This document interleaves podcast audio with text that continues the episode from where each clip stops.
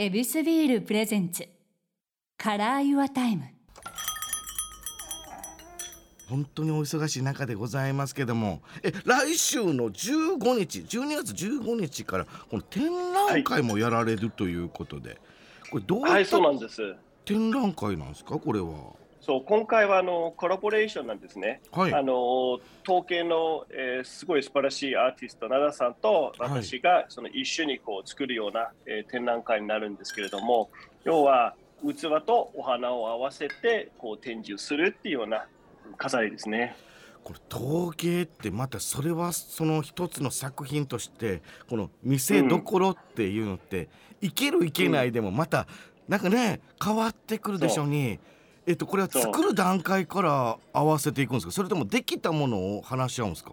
あのやっぱりそのそれぞれの器を見てあの花を考えていくんですけど今回はそこにその普通はじゃあ陶芸の器は普通にこうなんていうの閉まってるような器が多くて、え。今回はこうつあのつけてるちょっとこうオブジェ的なそういう個性的な素晴らしいデザインになっててなんかその花のバランスと器のバランスを取るのは今回にもう最高のいいチャレンジでしたね。あうん。お互いに気持ちいいとこズバンといった感じですか、そう、うん、本当に要は器があんまりもかっこよくて鼻で隠れたくない、うなのでどういうふうにするかどうかっていうのがもう久しぶりにあのいいチャレンジでした。すごいな。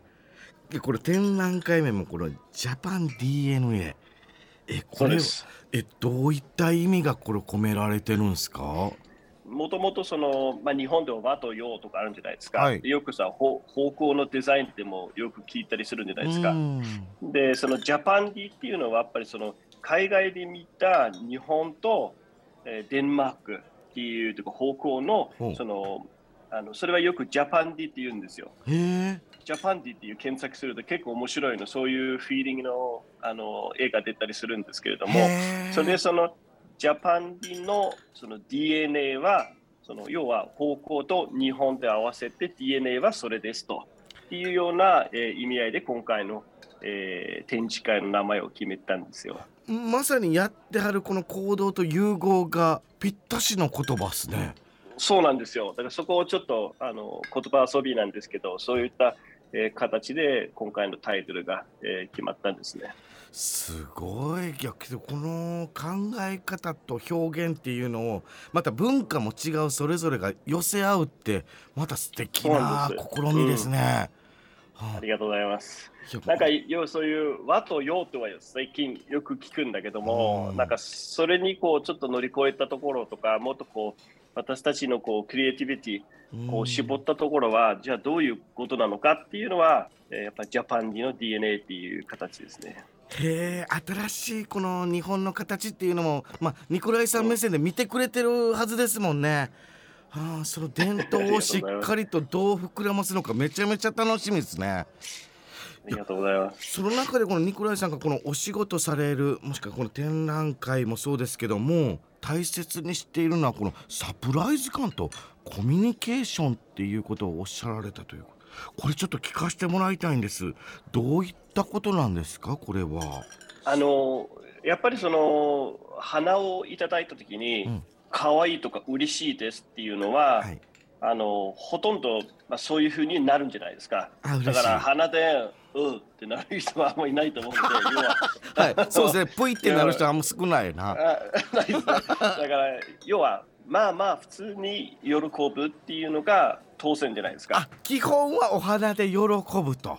はい。そうです。えそれがこう普通ですと。え。なるほど。で私の考えの中ではデザイナーとしてはやっぱそのただの喜びっていうか普通の喜びだと思い出に残らないです。な要はどうやって自分の仲いい友達自分の家族、自分のその仲間たちを、ねえねえこういう花もらいましたとどうやってそういうなるかどうかっていうのがずっと気になってて。なるほど。だからその辺にはすごいあの厳しいですね。そのサプライズのエレメントとはい。そのまあ話になるっていうのはそういう意味なんですよね。要ははい。思い出になってほしい話になってほしいです。誰かに言うと目的通りですと、うん。うんその人の思い出に刻まれることでその人が話題に上げてもらってこそ、成功なんだ、だからこそのこのコミュニケーションっていうことなんですか？そうなんです。うん。あの花を買ってもらって、はいその花を誰かに、まあ、例えばじゃあ友達に誕生日プレゼントであげていったときに、はい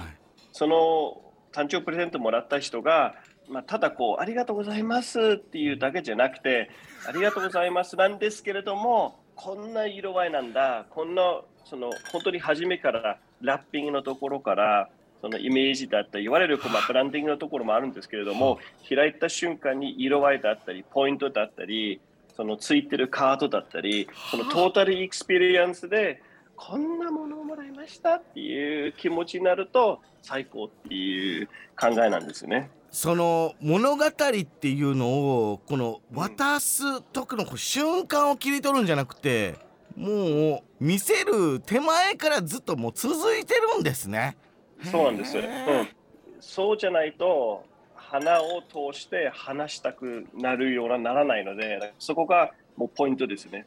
とにかくその場にいない人にこう教えたくなるっていうのがポイントなんですよね。一番大事なのはうちのスタッフとうちの気持ちをその花を作ってる時の気持ちで大事だと思うんですよ。へえ。だからうちのチームの皆さんで要は、えーまあ、国内で何店舗かあったりするので皆さんがやっぱ同じ気持ちで花を作らないとそういった喜び以上にならないよっていう、えー考えなんですよね。そういうことか。そこにお花このボックスに込められてる気持ちがあるからこそ渡した時に言葉以上のものが伝えることができるからやっぱりこのリピートしたいしあの、うんうん。また違う人にもあげたいしっていう気持ちが広がっていくんですね。その考えですね。うわあうん。素敵、えこういうインスピレーションみたいなのってこのえどっから湧いてくるもんなんですか？私はやっぱり、まあ、第一インスピレーションはもう自然ですね、どっちかというと。あもうその時パッと？パッタっていうか、あの日本の、要はデンマークはもう山が一切なくて、で、もう本当にもう、ぺちゃんこな国なんですよ。ぺちゃんこな国平野ってことですかね。はい。そうです。もう、あの、はい。誰か潰したみたいになるか昔誰が潰しちゃった。あの、はい全然高いところがなくて山がないんですよ、ら。一切はそう。ですか。で、そこは、まあ、本当に日本来た時うにん、めちゃくちゃ印象的だったんですよね。その、要は、東京の真ん中から高速道路乗って、もうすぐ30分ぐらいこうでももう山見えるじゃないですか。そうですね。1時間ぐらいもう山の中にいるので、でそこがあの本当にもうずっと最初からもう印象的で、なんでそこのそのその自然の力っていうのがやっぱりすごいインスピレーションの、えー一つとして、あとはさっき話したやっぱり市場を、えー花を探しに行くのもその本当に自分の頭の中で、あじゃあこの花とこの花をこういうふうに一緒に合わせるとかっていうのがその場でこう出来上がっちゃうんですけど頭の中で、えーだからあとは花の世界よりそのデザイン世界あうん。の建築だったりとか日本のあの有名建築、まあ、うんタダワンドとかあの建国熊とかそういうなんかデザインを見てすごくやっぱりインスピレーションになりますね。勉強もされて文献も広げてくれてるからこそやっぱうんハートに刺さっていくと。で何よりやっぱりこうやって自分の国からこの日本に来た時のなんかこの景色のサプライズをニコライさん受けたんですね、じゃあ。もうすごいあのやっぱり全然違うんですよね。もう逆さまですよデンマークとね。うんうん。やっぱこの日本に来たこのサプライズをボックスに閉じ込めるこのボックスもやっぱ開けた人がサプライズを受けるなんかこのいろんな驚きの循環があるんですね。絶対そのつながりがあると思うんですよね。昔でね。うん。そっかそれをしっかりとパッと花開いてくれるのがニコライさんの技ということなんだ。ありがとうございます。ありがとうございます。このニコライ・バークマンさんそして奈良祐樹さんのジャパン D ジャパン DA あすいません。ニコライ・バークマンさんそして奈良祐樹さんのジャパン DNA こちらはですね12月15日水曜日から2022年の1月14日金曜日。ニコライ・バーグマンさん Flowers & Design Flagship Store 2階にて入場は無料です。ということでございます。いや、はい。お花を生けるなんかこの幅も見たらこう広がりそうですね、あのそうですね。うん。花瓶のやり方とかそもそもがねあの陶芸とかも買ってもえこれどうする？ってなるのが多いんですよ。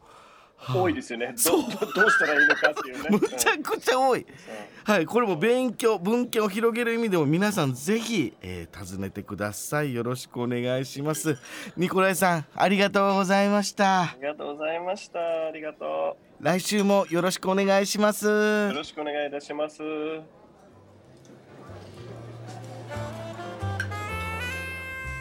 ここでお知らせですヱビス公式 Facebook ページでは皆さんのビール時間を彩るヱビスならではの情報を発信しています。こちらもぜひチェックしてみてください。飲酒は二十歳になってから。ヱビスビール presents Color Your Time。ちゃんカワイでした。